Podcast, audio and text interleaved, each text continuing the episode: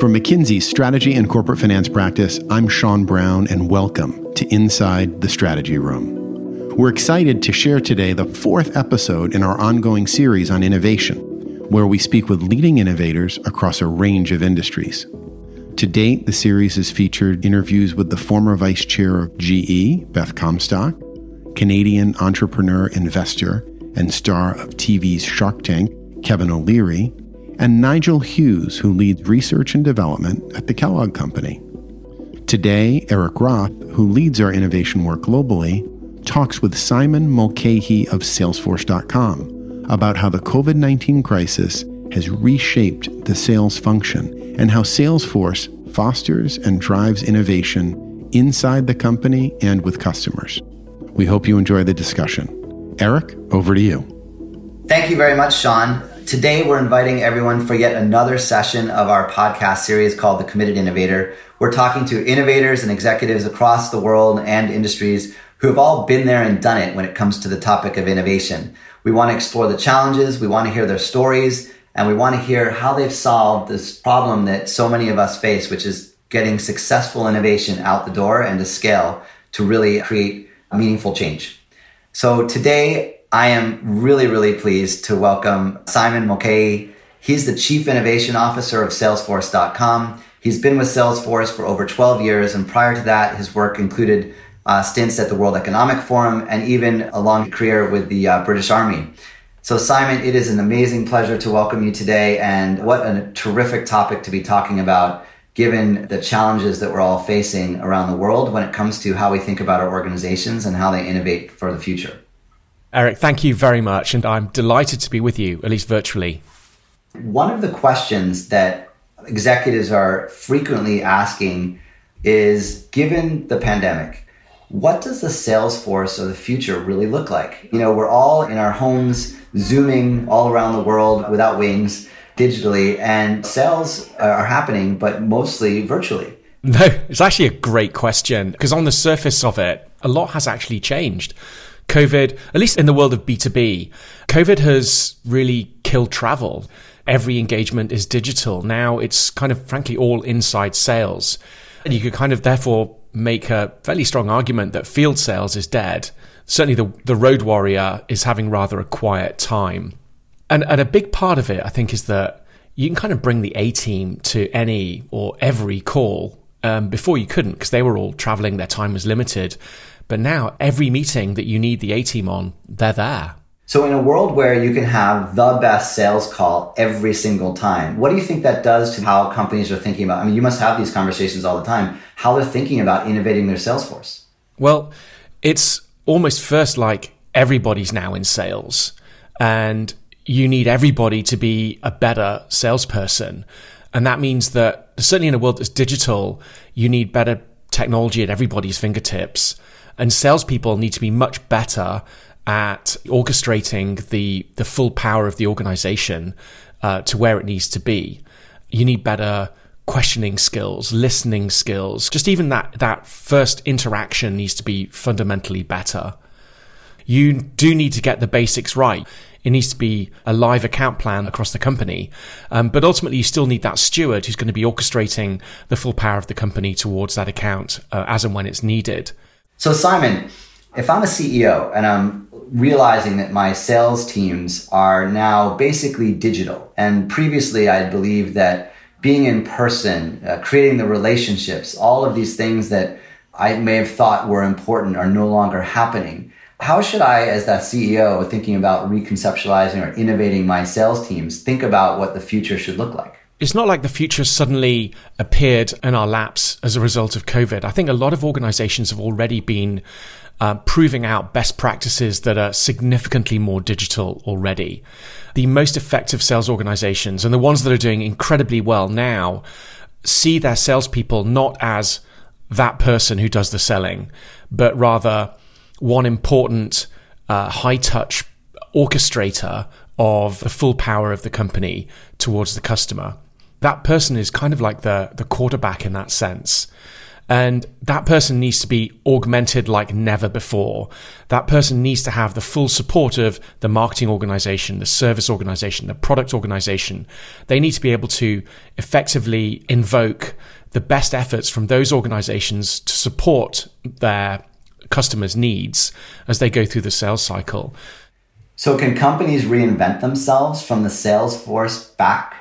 Maybe even thinking about the salesperson as a different person than they are today? Absolutely. And and it starts first with just making sure that that not just the salesperson but the whole company has the right tools. Can everybody see a single view of the customer? And and then how do you enable the salesperson to be able to kind of wave, wave a flag saying, "Hey, I need help over here now," and the right people flow towards that person. And then over and above that, there's a lot, of, a lot of culture and a lot of collaboration that you need to instill in your whole organization salespeople themselves are developing new skills. Well, that was actually where I was going to go next, which is what does the new salesperson look like? I can also imagine, given all the collaboration digital tools you're describing, that the ability to synthesize information and activate it, it could be a really, really important skill set that may not be resident in every salesperson today. It's such a great point. The killer salesperson of today and certainly tomorrow asks really powerful questions is a really great listener, first and foremost. And then after that is a great storyteller. And the reason for that is that what's being sold is also changing. If you go back even before COVID, there was a trend that every industry is being just getting closer and closer to the customer. You know, banking moving towards AI enhanced automated financial coach or healthcare moving towards helping you solve your long term health issues or car companies moving towards mobility services. This is not just, you know, selling widgets anymore. But I think if you're just thinking about it as a salesperson, you're missing half the picture. In the past, you'd look at the world through the lens of I got this great product.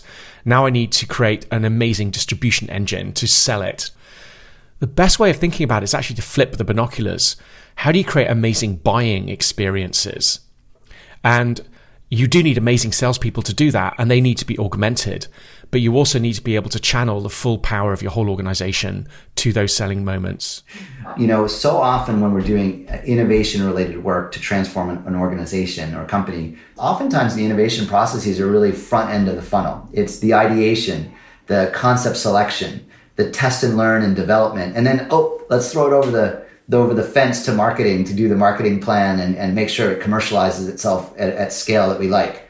But given what you just said, I can imagine, particularly in a future world where there's collaboration and digital tools, we need to flip that model on its head. How do you see, based on your experience, getting that customer right in the front of that innovation process to shape the best possible value propositions with the best possible uh, uh, buying experiences?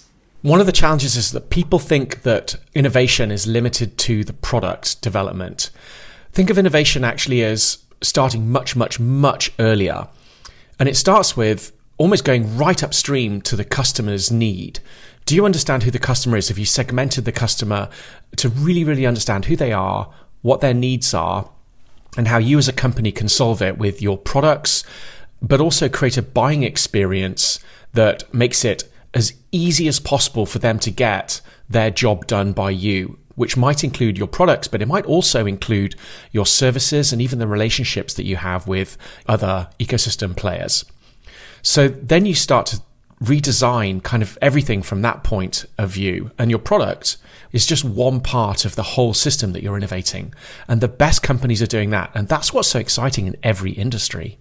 Maybe everyone just needs to do a digital transformation. Is that what you're seeing from your vantage point? Well, uh, let me say kind of, yes. But every time I hear the words, it's all about digital transformation, I kind of, my first reaction is to raise my eyes to the heavens oh, we've got another one. And the reason for that is that when people hear or say even the words digital transformation, what that means is let's put some really powerful technology over this and it'll be suddenly much more powerful. It'll be transformed. And what they're really doing is they're pouring new technology over old thinking and expecting transformation to happen. It doesn't. You've really got to go back to how can you serve the customer's need? And just digitizing an analog that was maybe conceived decades ago is not transformation. That's just making something more electronic. really understanding what's the frame of reference and perhaps reframing the problem, really understanding the job to be done or the valuable problem to solve, uh, really testing and learning what works and what doesn't in a, in a new world of working differently. These are powerful tools that, that have to accompany a transformation, especially or even when you're when you're when you're doing it through technology. Yeah, so at Salesforce we have these what we call the four disciplines. They're four muscles that most organizations haven't actually exercised that well. So, step one, your customer centric business processes. How do you create an incredibly amazing buying experience? And that needs design thinking. That means going back and deeply understanding the customer's need and then thinking how you can design a system to deliver the full power of your organization to solve that problem. But then the second thing is, how do you get one team aligned around the customer? Because whatever system you've just designed, whatever experience, it's likely to require more than one team to collaborate. And how do you make it easy for those teams? And once you've done that, big high five, how do you leverage technology and use the leanest possible technology stack to kind of really drive that so you can create high tech, high touch experiences? And there's a lot that needs to change there, irrespective of becoming a digital company. And maybe if you've done that, you've got these incredible experiences, you can activate your full organization to deliver on them, leveraging the best technology. For a, for a second, you might hear angels singing. But then the market changes. And the fourth thing is, how do you have a, a, mechanism to sense and respond change, to experiment, so that you're constantly evolving at the pace of change of the market? Given the four principles you just said, how does Salesforce.com actually ensure that they happen at scale throughout the organization? Or do you keep innovation perhaps in one part of an organization? We do not do that. Innovation is one of our core values. Trust, customer success, innovation, equality are four core values as a company. So everybody in the company focuses on innovation. The customer is the primary source of innovation for us. Product organization has a key part to play. Our sales organization, our marketing, everybody is involved in innovating because every single touch point needs to be constantly thinking, what can I do better? And not just individually, but as a system together. And do you have any mechanisms or processes in place that ensure the best ideas across Salesforce.com come and get resourced? Or is it very organic and bubble up? What's the mix of top down versus bottom up initiatives? There is an enormous amount of experimentation going on, but it would be a disaster if we didn't have very, very careful prioritization and the ability to align everybody in the company to a clear, universally understood true north.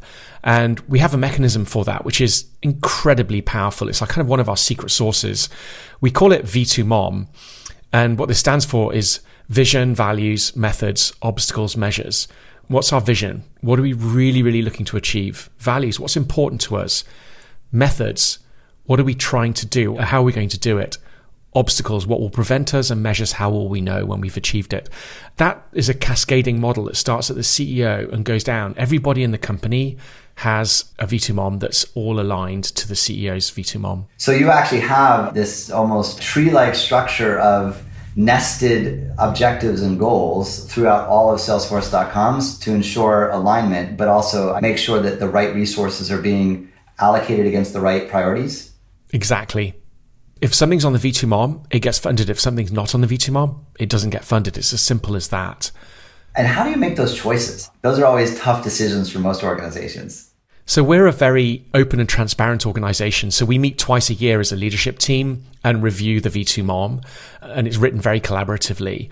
And then actually what we do is we have a session where we open it up to the whole company and we collect feedback from everybody in the company. And it's only after that that the V2MOM is then finalized, decisions are made, and that's what we all align to and we execute. And then we review. And if there are any changes, that gets cascaded down. But the beauty of that is everybody knows what True North is, and everybody knows their job in relation to their organizations and the managers above them.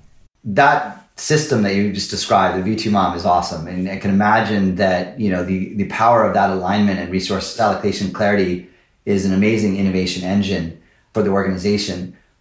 But given that we're now in this COVID pandemic crisis and there's dynamic changes around end markets for almost every company, whether it be the system that Salesforce.com comes uh, has in place or you know other companies who have their own versions of that. What, what are you hearing? What advice can you give them as to how they start to imagine what their innovation agenda or the growth agenda should really look like, given all these changes and how they need to interpret them? So the, the first thing we saw when when COVID happened was everybody went into this state of shock almost, and the first thing was just helping organizations stabilize, just steady the ship, make sure that their employees were safe, and then effectively get back in touch with their customers and create some degree of normality out of crisis. But once that was over, what we were expecting was the universe to slow down. But it's interesting I don't know if you've heard of this British economist called Joseph Overton, and he came up with this economic kind of concept called the Overton window. And what that is is effectively a window that it's either open or closed. If it's closed, it means that anybody is really anti change. And if it's open, then they'll embrace change. And typically, you know, when you've got war or pandemic, those people are very, very open to change. And we're seeing that. We're seeing that that CEOs are being really ambitious in putting together plans to not just ride out this storm, but actually look at how they're going to emerge from this stronger, better, more competitive. In many cases, what the crisis has done is not create a brand new paradigm. It's actually accelerating a number of secular trends that are already happening, and um, and that creates some really really interesting conversations. And of course, the first step in all of that is are you able to engage with your customers in the way that they want to, which is digital? Would you say that every company has to be digital in the future of their customer interactions? Otherwise, they're just going to be out of the game? Yeah, I do. We're even dealing with farming companies. I'm not kidding you. We're dealing with farming organizations who are fundamentally digitizing and even putting trackers on their cows. But the whole point is that every organization is going to leverage digital. You need information faster. You need to be able to service your customers in a, in a way that you've never been able to. So, in this CapEx and OpEx constrained world, how does a, an executive team lean forward to recognize that some of the things you're talking about now is the time? I think it starts with actually acknowledging one thing. Many executives are not digitally savvy they haven't focused on it. They've focused on understanding their core business, of which they're now masters. But in order for them to really lead their organization through this, they've got to almost go back to school. Uh, we're seeing CEOs who are appointing millennials kind of as uh, anti boards or digital boards to advise the more elderly board members. We're seeing whole organizations take digital education much, much more seriously. And until everybody in, on the board understands what an API is there's a lot more work to be done. You know, one of the questions we get all the time is should I just take a part of my organization and carve it out, put it over here and let them focus on the future? And then, you know, maybe if that's successful, that'll take over my legacy organization someday. And is that advice that you would give to companies you talk to? I, I, love this question. We certainly see a lot of CEOs who think, okay, I've got two levers to pull here. One is I'm going to renovate my organization. I'm going to drive cost out. I'm going to make things my core that I've been, you know, building over decades cheaper, faster, and better. And that's going to free up time and resources that I'm going to use to build alongside my existing business the future of my business. And I think that's a really bad model because it's hard to port your employees, your culture, your systems, over to this new organization, to, to a new way of thinking, a transcendent model, while at the same time beating everybody up day by day to go cheaper, faster, better. What we really advise our customers on is evolve, move from being product centric to being customer centric, bring your whole organization along, get everybody aligned on a single goal, which is this evolution from the past to the future. And that's much easier to achieve. Then focus on your business processes. Then think about how your team collaborates. Then think about the technology you need to serve that. And finally, think about how you're constantly listening and sensing and responding. So Simon, given not just that you know we're dealing with the pandemic, but also a lot of social issues as well, what what is the role of business in society based on what's going on today in the world? Well, we really believe that business is the greatest platform for change. In fact, it's been amazing how many leaders have really maintained their energy around this conversation, around what they can do to serve society. And we've seen so many businesses really lean in and be focused on sustainability, giving back to the community. We're definitely one of those organizations. We feel very, very strongly about that. It's really about mobilizing the whole workforce. Um, for us, that meant our product organization pivoted to focus on building products that were serving society and even providing them for free. But then it goes beyond that to how you demonstrate empathy for your community. Each Salesforce office in each region that it operates, how how could that team identify and serve local needs, invest in in the community and give back locally as best it could, and, and that could be through volunteerism. That, that's a bit hard in COVID, but certainly grants and uh, and donations. I think it's also not losing sight of of the fact that we are really struggling as a world the SDGs, what we need to do in order to make our planet habitable. We are losing that battle right now. We're slipping actually. So we've got to, as a world, and certainly Salesforce believes this and is doing it, focusing on doubling down on, on sustainability. So, question when it comes to social injustices, which is which obviously a very important topic these days. One of the things that's come up is that technology both has tremendous advantages but some potential real dangers, whether it be algorithms that are, you know, accidentally prioritize certain things over other things, or accessibility to technology is uneven, or what is the role in technology? Salesforce, um, you, you obviously sit in the middle of so many different organizations. Uh, how are you thinking about these things? Because this is, in some ways, it's a, it's a sort of a society, business and society question, but it's also an innovation question as to, as you innovate, how do you make sure that the product services and experiences that you create uh, adhere to the broader mission or purpose that your company is is trying to aspire to. Certainly our fourth value is equality. So that that's pervasive in how we think about this. AI is a very, very important um, component of, of our roadmap moving forward and is infused into many experiences that we deliver today. AI resides on data, but that data has been pulled from a, society that's not necessarily equal. That data reflects inequality. And so if you apply AI onto bad data, data that reflects inequality, you're going to get more inequality coming out of it. So a large part of our focus is on being very, very conscious of that and working to fix that. But that I think is probably the biggest challenge area. So that's almost a warning for all companies, right? To be thoughtful about the deployment of technology and what's the foundation from which it sits on. Because as you said, whether it be legacy successes or legacy exposure to certain populations or whatever the history of an organization is, if you take that technology and slap it on top of whatever the ways they work today are, you're just digitizing history. And I think your point, which is an important one, is our times give you almost the mandate, or, or every organization have a mandate to rethink and reframe how they want to work going forward in order to make sure they're correcting perhaps for some of these inequalities and injustices. Exactly. Completely agree. It starts with redesigning and not just reinforcing existing inequalities, but redesigning for a world that is fairer, more equal. And that's what needs to be done first. The technology will reinforce that but it's the redesign that needs to happen before you start throwing the technology around. So it's almost like the technology is not the solution. It's the mindsets and behaviors first, and get the technology to, to reflect uh, a true north, as you said, uh, that that captures a lot of these things, and then then you should be on a, a much much better trajectory and and uh, and bring your organization along. Absolutely, this is not a revolution of purely digitizing our, our universe. This is this is an opportunity for all of us to pause and really, really think through what is it we're trying to do, who are we trying to serve, and how can we design the best system that can achieve that. And that should solve for the job to be done of the end customer, but it should also solve for a society that should be fairer and more equal, and also a planet that desperately needs us to change what we do and how we do it.